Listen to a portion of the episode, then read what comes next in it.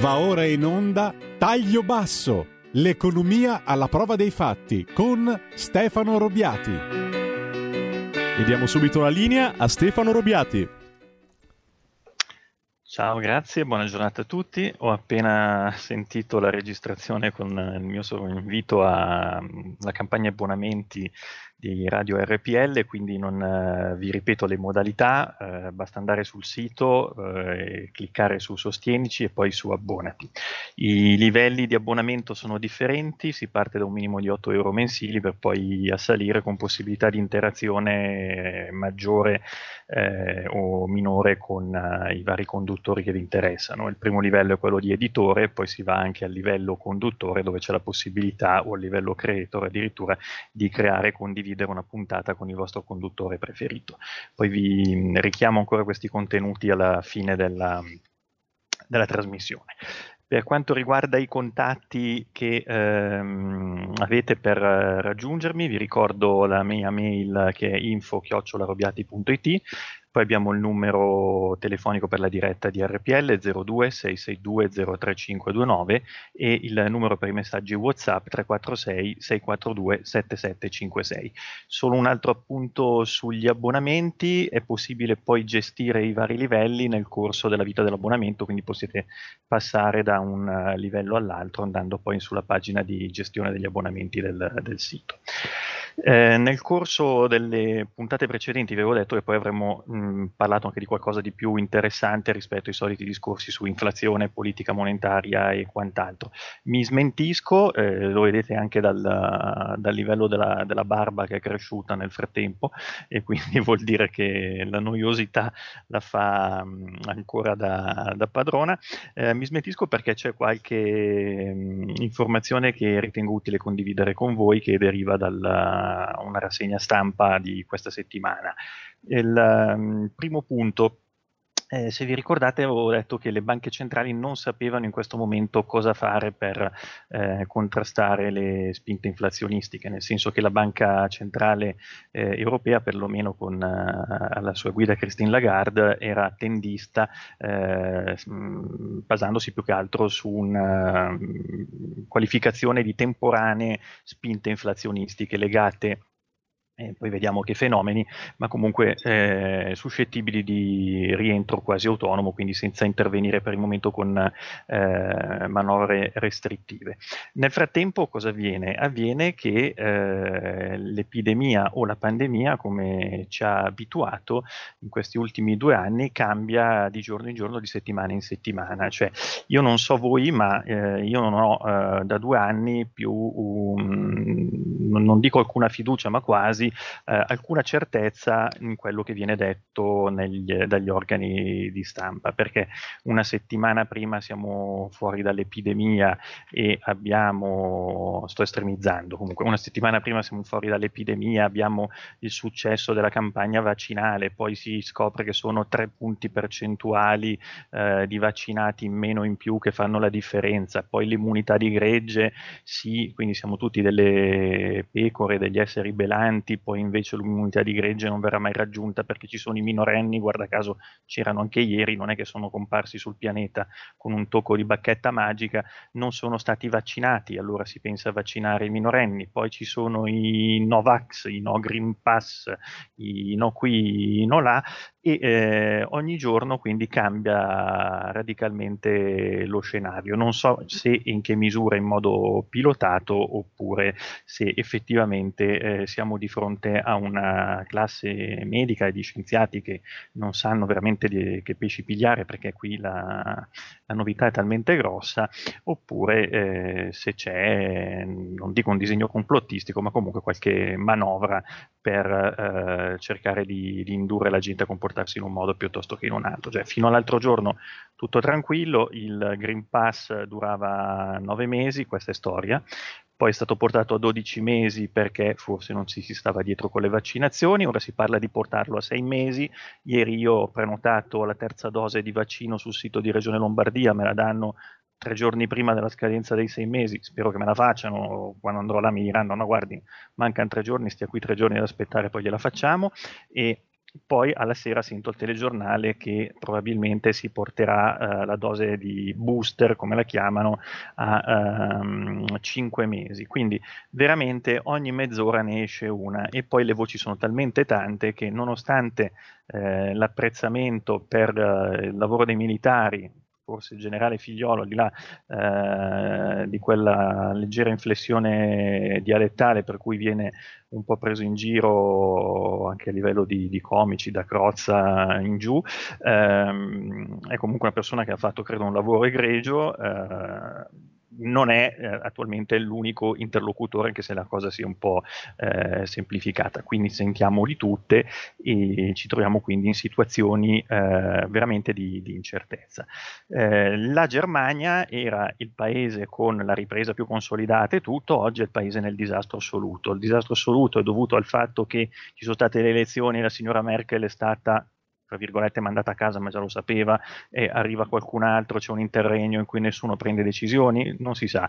Lockdown in Austria eh, verrà attuato mi pare a partire da, da lunedì Qui da noi eh, c'è chi dice il lockdown lo faremo e preme per farlo, c'è chi lo vuole limitare ai Novax e quindi dire c'è una categoria che lo farà, una categoria no, con buona pace della Costituzione repubblicana, c'è ehm, chi vuole eh, mettere il, l'obbligo vaccinale, che secondo me è una cosa che andava fatta fin dall'inizio, però non sono un esperto di, di queste materie, perché nascondersi dietro il dito del uh, Green Pass per dire eh, tu non sei vaccinato, quindi ti è eh, limitata sostanzialmente la tua libertà personale perché puoi fare tutta una serie di cose, eh, non puoi fare tutta una serie di cose che possono fare i soggetti vaccinati o tamponati, che diavolo siano, eh, è un uh, modo surrettizio per imporre l'obbligo vaccinale. Si abbia almeno il coraggio di dire sei obbligato a vaccinarti, punto. Se questo poi comporta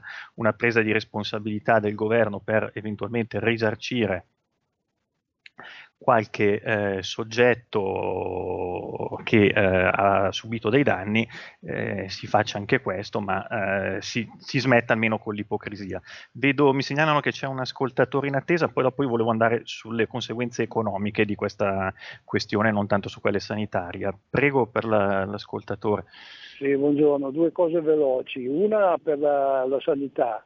Allora, io porto la mia testimonianza tre mesi fa ho dovuto fare un piccolo intervento, no? mi hanno fatto per il ricovero, tutto perfetto, sai che ti fanno gli esami prima però. Certo. Ecco, un mese e mezzo dopo eh, vado, mi mancava un po' il fiato, vado, da, vado a farmi visitare il cuore, no? stavo per avere un infarto perché mi si sono seccate le, le coronarie. Allora mi hanno operato di coronarie e mi hanno messi due stent. Ma guarda caso, no? Mi hanno detto i ragazzi che c'erano lì a, a, fare queste, queste, operazioni che non hanno mai visto in, in 4 o 5 anni che lavorano lì tante operazioni per ripristinare le coronarie. Però sarà un caso, sarà un caso, ma è tutta gente che va dai 70 ai 76 anni, è tutta gente che ha fatto il vaccino. Io io cercherò di fare ancora la terza dose, ma per adesso mi hanno detto che non la posso fare, va bene. Per la questione economica, magari dirò una stupidata, ma secondo voi come si fa a impoverire la gente? aumentando i prezzi a dismisura. Ora ci sono le materie prime, anche, anche dei, dei, prezzi alimentari che sono raddoppiati. Sì. Siccome c'è una massa di soldi che è stata stampata negli ultimi anni per sostenere le varie crisi che ci sono state, c'è una massa di denaro che non si sa più, le banche non sanno più dove metterlo.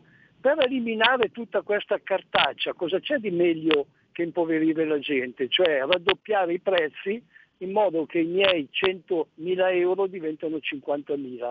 Magari una Guardi. stupidata, però mi fa pensare, no, Grazie, grazie. Lei mi ha dato due, due spunti. Allora, un, tanto un, un augurio che le, le, angioplastiche a cui si è sottoposto l'hanno, l'hanno, tenuta su questa terra e quindi eh, ben venga, e vuol dire che comunque in qualche modo la sanità funziona. Che ci sia una correlazione fra mh, il discorso appunto di problemi coronarici e la vaccinazione eh, non glielo so dire, se gliel'hanno riferito i medici con un incremento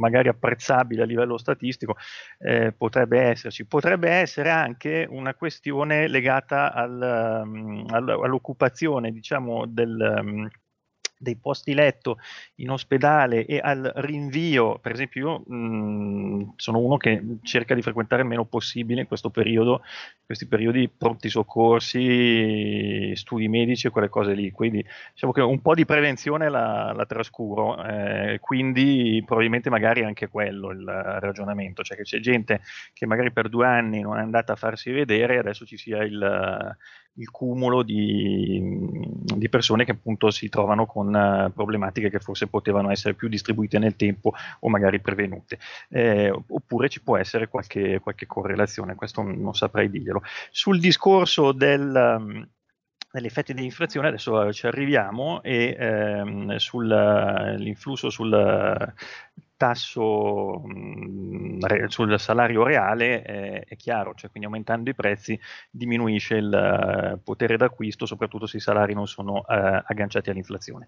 Vi dicevo, il, um, quindi qui abbiamo una situazione, un quadro che muta da un uh, giorno, da, da, un minuto all'altro, eh, con previsioni appunto eh, che si smentiscono in, di, di, continuo e questo certamente non è eh, il massimo anche per l'economia perché l'economia deve basarsi su delle previsioni, su delle aspettative, su delle attese.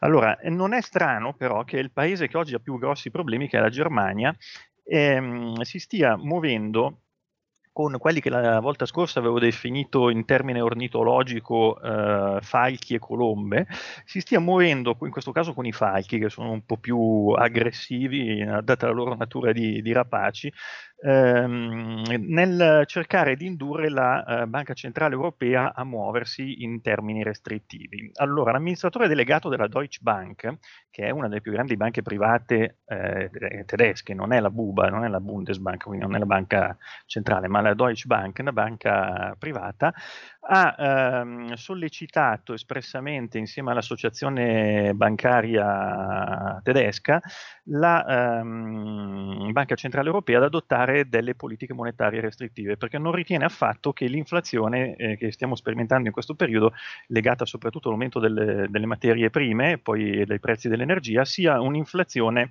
di carattere temporaneo. Quindi la paura della Deutsche Bank come soggetto privato è quella di eh, indurre eh, la, un certo timore nella Banca Centrale Europea affinché questa inizi ad agire, perché eh, gli argomenti che tira in ballo a sostegno di questa teoria è quello di dire attenzione, finora questi incrementi dei prezzi delle materie prime li hanno scontati i lavoratori, quello che diceva l'ascoltatore anche precedentemente, quindi con il salario che vale la, la metà se raddoppiamo i prezzi eh, in termini reali e il, um, nel momento in cui si svegliassero i mercati del lavoro con potere contrattuale, quindi qualche sistema di aggancio del um, salario nominale a quello reale, ci sarebbe una spirale inflazionistica che tenderebbe ad autoalimentarsi. Se qualcuno si ricorda, eh, quelli della mia età, questa parola l'hanno sentita anche dai telegiornali. Stefano, P- sì? hai due ascoltatori se vuoi. Sì, un secondo solo, poi gli diamo la linea. Eh, qualcuno si ricorda, eh, gente anche della mia età, di aver sentito i telegiornali, magari quando erano un po' piccoli, la parola scala mobile, che era quell'indicizzazione al, all'inflazione quando avevamo avuto, soprattutto sugli anni 70, gli, il primo shock petrolifero e poi a seguire. Eh, va bene per gli ascoltatori, volentieri. Pronto? Buongiorno. Buongiorno. mi chiamo Rosa e sono della zona di Crema. In Buongiorno, aprile Rosa. ho fatto l'AstraZeneca, mi è venuta una paralisi fatale e non solo non sei risarcita, ma ti devi pagare anche tutti i medicinali perché non sono mutuabili. Mi dica lei. Ho capito. Mi, mi, dispiace per la sua situazione, non... è quello che dicevo prima sul fatto di introdurre l'obbligo vaccinale forse sarebbe la minore delle, delle ipocrisie di questo periodo e potrebbe anche dare un sostegno a chi magari dal vaccino ha subito dei, dei danni permanenti o temporanei che, che siano. Grazie Rosa per la sua testimonianza e un in bocca al lupo per la sua salute la, la ringrazio, buongiorno. Buongiorno. Prego, poi c'era un altro ascoltatore, mi dicevano dalla regia. Sì, buongiorno. Buongiorno. Buongiorno, buongiorno. Lei parlava prima di gregge e in effetti il gregge dopo due anni penso che da, dalla cassa mediatica è stato ben indirizzato, quindi ah, sì, la guarda. classe politica chiaramente in mano ai grossi potentati finanziari sta facendo quello che vuole e andremo sempre di più a vedere l'impoverimento delle persone dipendenti e il, dire, la scomparsa della piccola media azienda, perché ormai questo da anni che si vede e con questo colpo avviene sempre di più. Quindi grosse, grosse speranze non ne vedo. E, e e anche a livello sanitario il, la sanità pubblica andrà sempre verso la privatizzazione, perché ormai, ormai, è quello. Poi lei parlava di vaccinazione obbligatoria, penso che non lo faranno mai al momento, perché eh, quando tu vai a vedere sui testi del Senato e vai a vedere anche sui bugiardini dei vaccini, che comunque c'è una sperimentazione, sono sperimentali, almeno fino al 2023 non dovrebbero farla. Quindi io spero che buona parte degli italiani, ma non mi sembra, si sveglino da questa ipnosi di massa e eh, ognuno deve essere libero di scegliere e apprezzo la vostra radio proprio perché sì. è una radio libera, però eh, accorgiamoci che ci stanno praticamente mangiando, mangiando tutto. Poi chi Guardi. è in certe posizioni Io... è fortunato, ma la massa mi sa di no. La, la ringrazio, le, le chiudo un attimo buongiorno. la chiamata e mm, eh, anche qua. Dicevo, io non, non sono un esperto di, di, questioni sanitarie, non sono certamente un, uh, un, Novax, io le mie vaccinazioni le ho fatte e tutto, e francamente che sono stufo, poi mi cresce la barba, uh, di sentirne ogni giorno una diversa. Poi non, uh, non si capisce veramente. Sul discorso economico di impoverimento generale, mi dicono che c'è ancora un'altra chiamata in attesa, ma lasciatemi almeno 5 minuti soltanto per darvi un, un, un approccio. Ha messo giù, quindi ci sono 5 minuti, 6 ah. minuti solo per te. Ah, ok, mi dicono dalla regia che ha messo giù, ecco, mi, mi spiace, ma mh, è solamente per, tornare un attimo sul, sul pezzo dei, dei, temi economici. Ecco, so che ho toccato un argomento eh, un po' spinoso e, e, mi piace che ci sia stata questa interazione col pubblico. Il um, discorso, dicevo, la... Mh, banca, la Deutsche Bank, quindi eh, il sistema bancario tedesco, sta cercando di premere per la fine delle misure di politica monetaria espansiva, anche perché le banche stanno dicendo eh, con questa politica monetaria espansiva, con i tassi di interesse negativi, noi ci guadagniamo poco.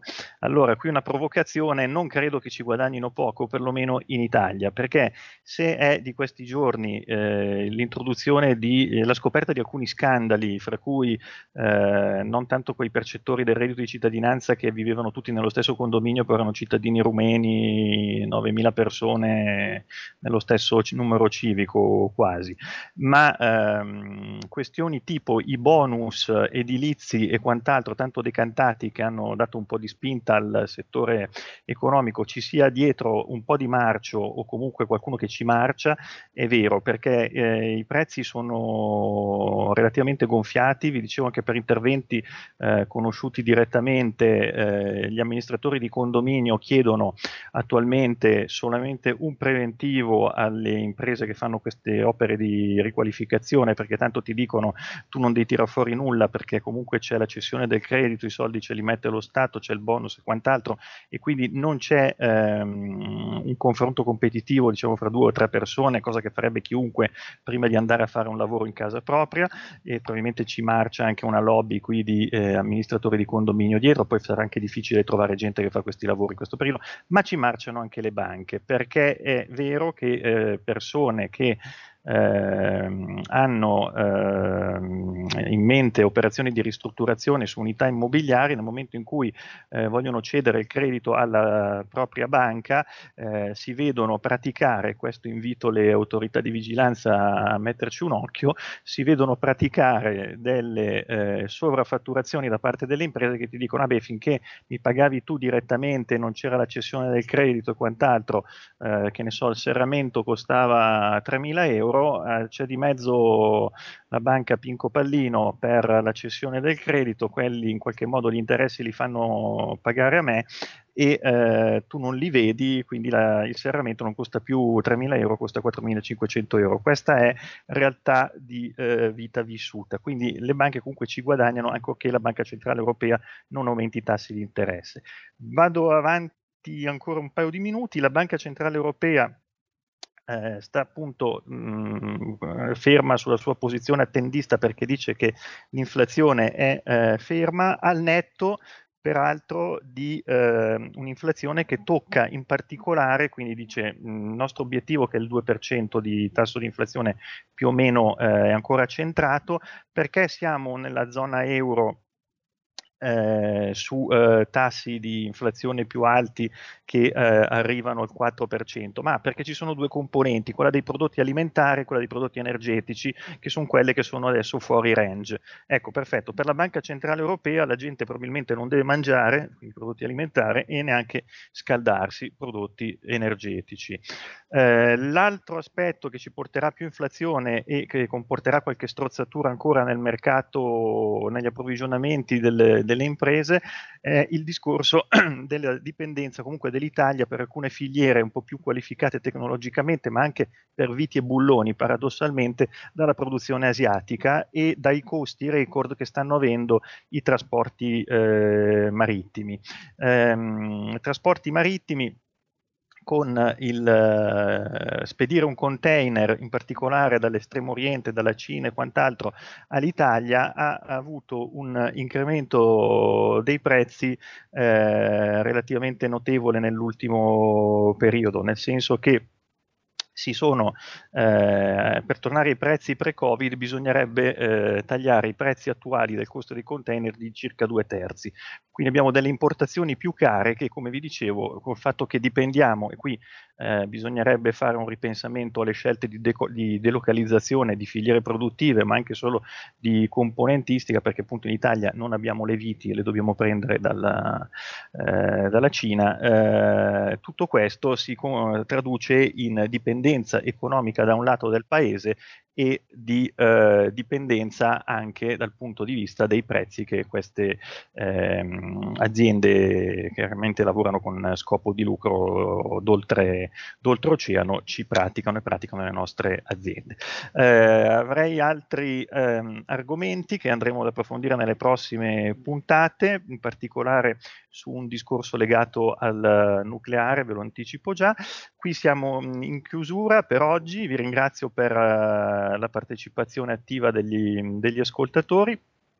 Vi ricordo nuovamente il eh, discorso degli mm, abbonamenti perché sono uno dei mezzi di sostentamento della radio che, come diceva l'ascoltatore di prima, siamo una voce libera e indipendente. Quindi il, l'abbonamento è un modo anche per voi ascoltatori di partecipare in modo democratico, se volete dicendo la vostra, sui contenuti delle trasmissioni e per aiutarci anche appunto a definirli.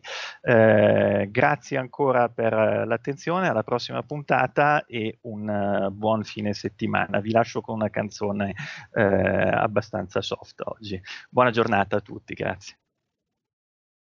Avete ascoltato Taglio Basso, l'economia alla prova dei fatti